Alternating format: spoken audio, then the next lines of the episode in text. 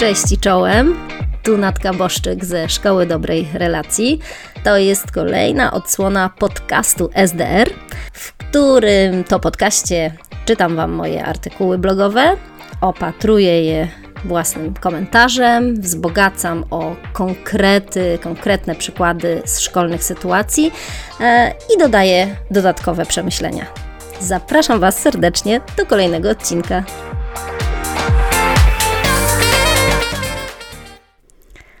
Cześć, dzień dobry. Serwus w środowy wieczór, bo właśnie o tej porze nagrywam dla Was kolejny odcinek podcastu Szkoły Dobrej Relacji.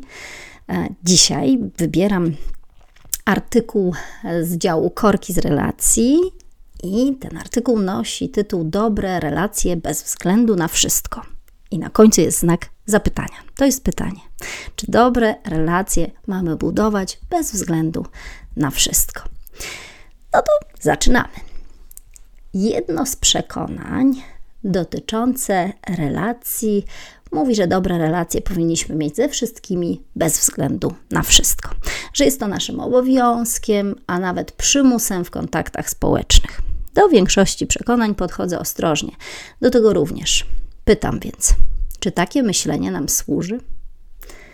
I tu już przerwę, bo chcę nawiązać do ostatniego odcinka podcastu Szkoły Dobrej Relacji, w którym to odcinku czytaliśmy artykuł dotyczący przekonań, które nie wspierają budowania relacji w szkole, w edukacji. No i dzisiaj jedno z, takie, mm, z takich przekonań e, bierzemy na warsztat.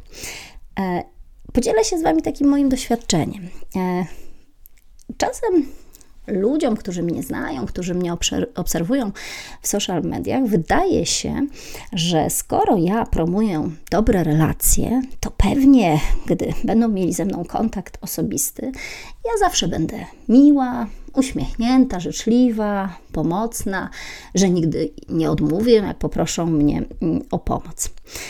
Ja na każdym kroku staram się od pewnego czasu rozbijać ten mit. Ja otwarcie o tym mówię na blogu, w social mediach, że mm, promowanie dobrych relacji nie oznacza, że czasem nie zdarza mi się mm,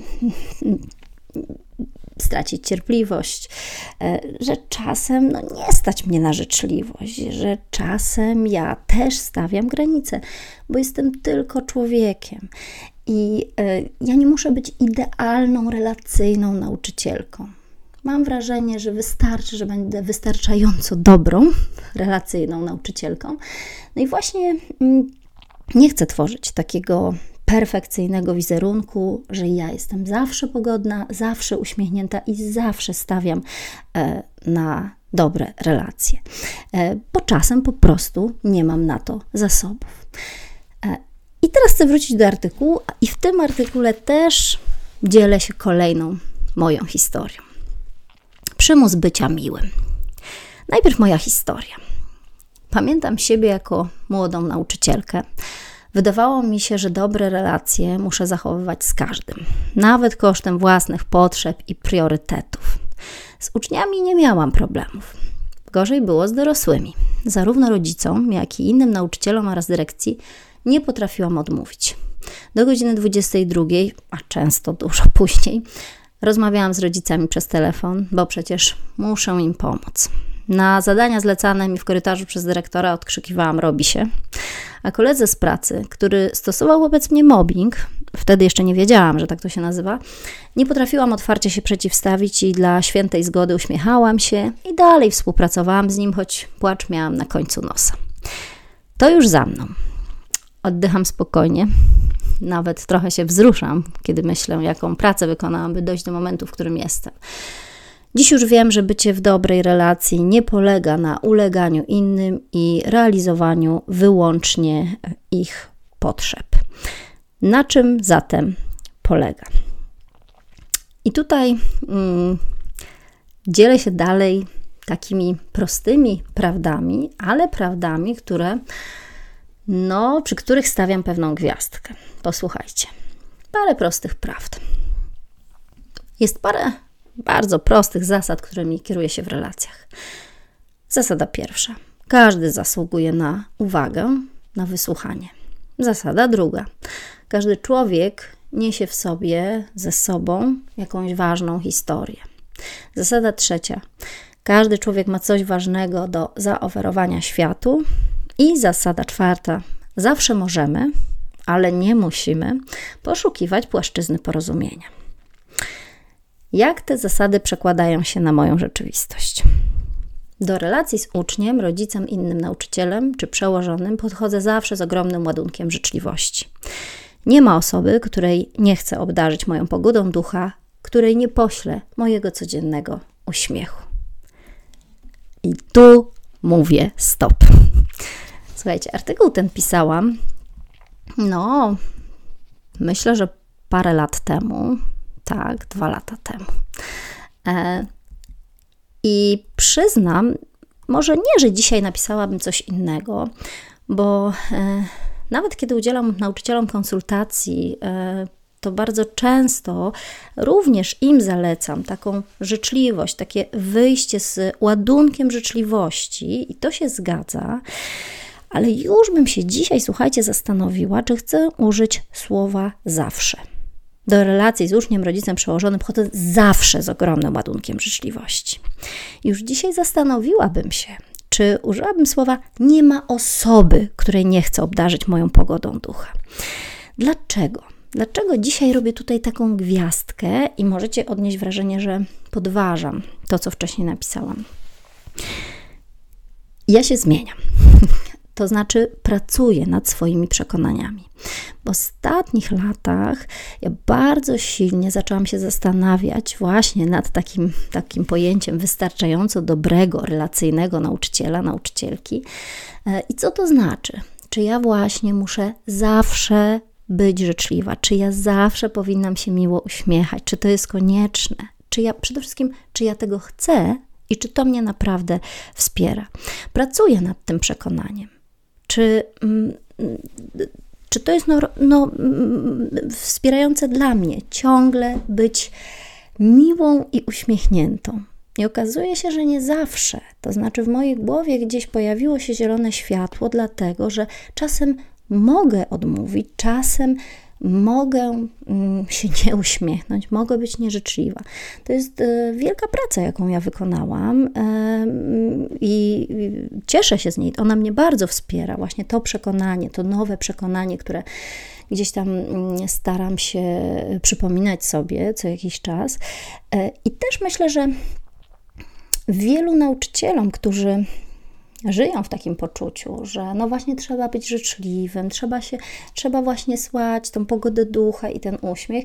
I wielu nauczycielom, którzy okazuje się, że nie zawsze im się to udaje, że tracą cierpliwość w szkolnej rzeczywistości, że, że czasem nie mają siły, nie stać ich na tę życzliwość. Ja tym wszystkim nauczycielom chciałabym krzyknąć, zawołać do nich, hej, nie jesteście sami. Ja też relacyjna nauczycielka, e, twórczyni szkoły dobrej relacji, czasem też nie stać jej na e, życzliwość i na e, bycie miłym i uśmiechniętym. W artykule dalej piszę: Jeśli tylko mogę, pomagam sama albo wskazuję, gdzie można uzyskać pomoc. Jeśli mam zasoby, słucham ucznia, rodzica, innego nauczyciela. Mam serce gotowe do poświęceń. No ale właśnie, pytanie dalej, które stawiam, co jeśli tych zasobów nie mam? I to jest bardzo ważne, co napisałam na koniec tego akapitu. No jeśli tylko mogę, jeśli tylko mam zasoby, tak jak Wam mówię, dzisiaj napisałabym to wielkimi literami na samym początku, tak?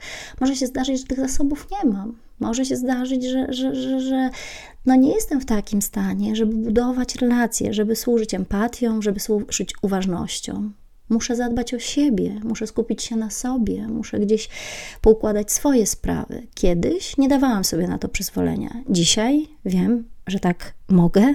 Mało tego, wiem, że muszę, jeśli chcę budować relacje z innymi, muszę dać sobie prawo, tak, żeby zagłębić się w tą relację samą sobą.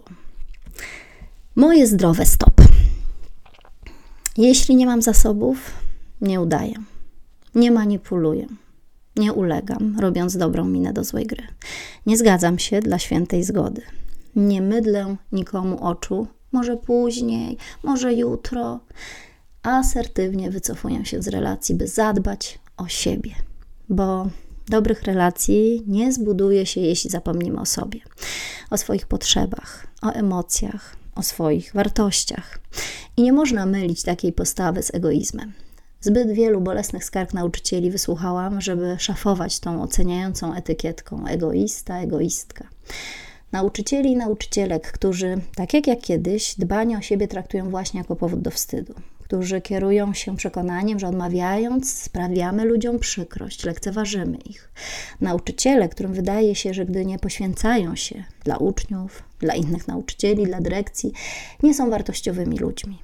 Że wtedy świat robi się straszny, że wtedy człowiek człowiekowi wilkiem, którzy asertywność kojarzą jedynie z wyszczekaniem, przesadną pewnością siebie, sposobem na wykorzystywanie ludzi lub ich odrzucanie.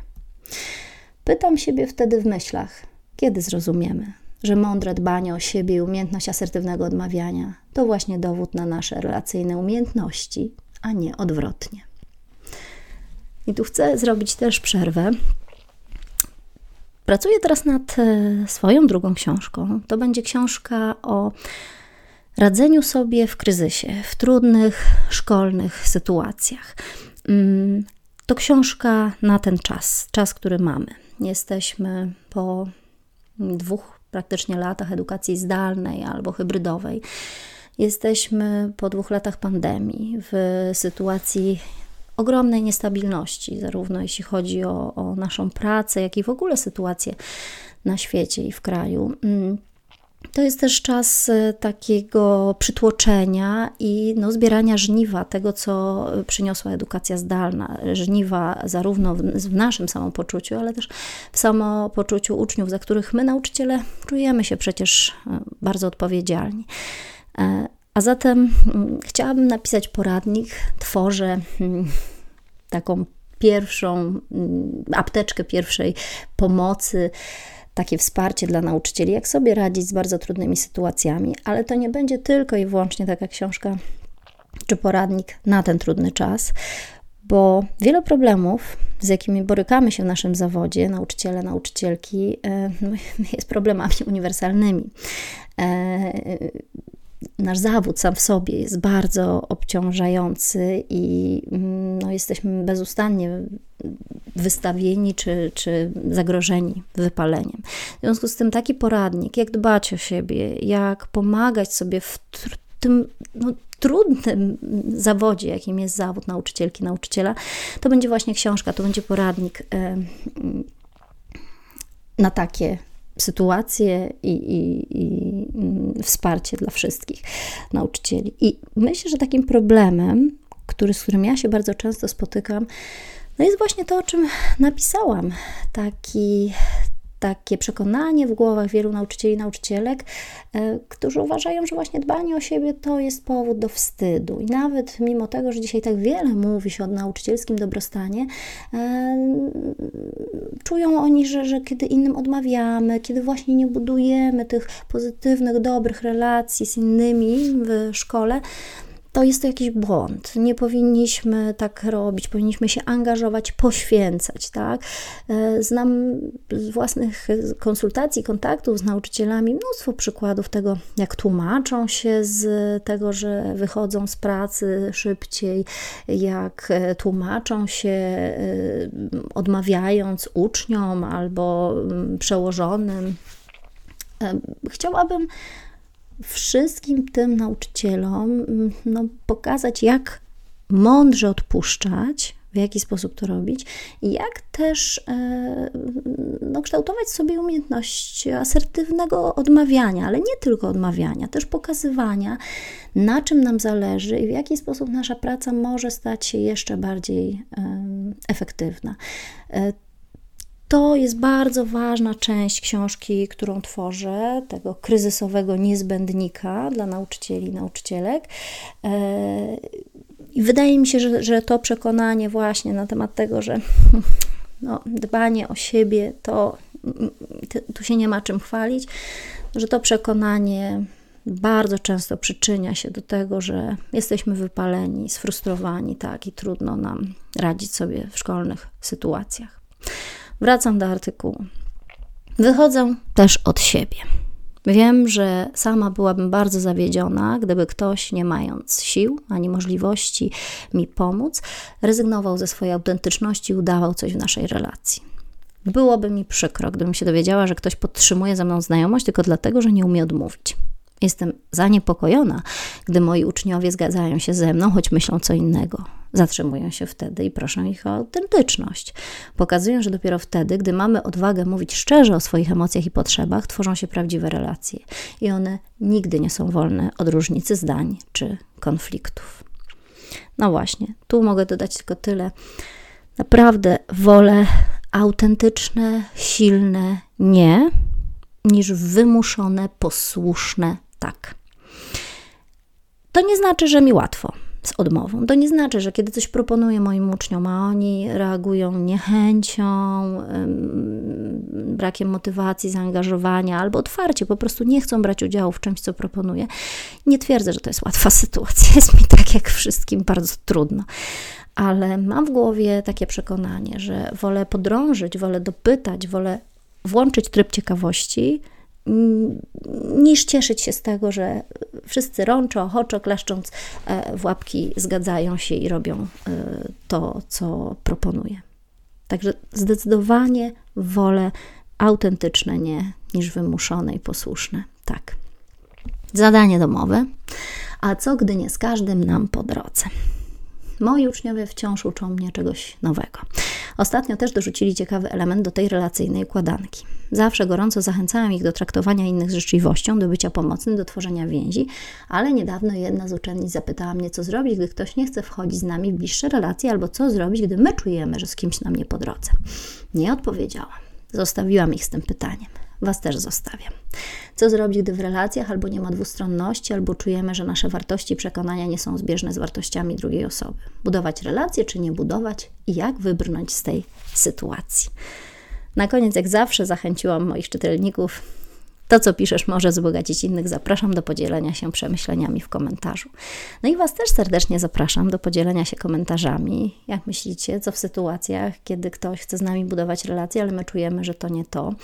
E, no właśnie, czy dobre relacje powinno się budować e, mimo wszystko, bez względu na wszystko. Zapraszam Was do dzielenia się komentarzami zarówno pod postem z podcastem, możecie też sięgnąć do oryginalnego artykułu i tam zostawić komentarz. Zapraszam Was też w ogóle do kontaktu. Jeśli chcielibyście uczyć się asertywności w szkolnych relacjach, Albo jeśli na przykład interesuje Was moja nowa książka, chcecie włączyć się w jej pisanie, e, podpowiedzieć mi jakiś ciekawy przypadek, e, podzielić się swoją historią, albo po prostu napisać do mnie, jak Wam trudno, jak Wam ciężko w tej szkolnej rzeczywistości. Zapraszam Was do kontaktu. Możecie pisać w komentarzach, możecie kontaktować się ze mną w wiadomościach prywatnych e, przez social media. No i cóż, życzę Wam dobrego weekendu, a potem dobrego tygodnia i do zobaczenia już niebawem. Pa, pa!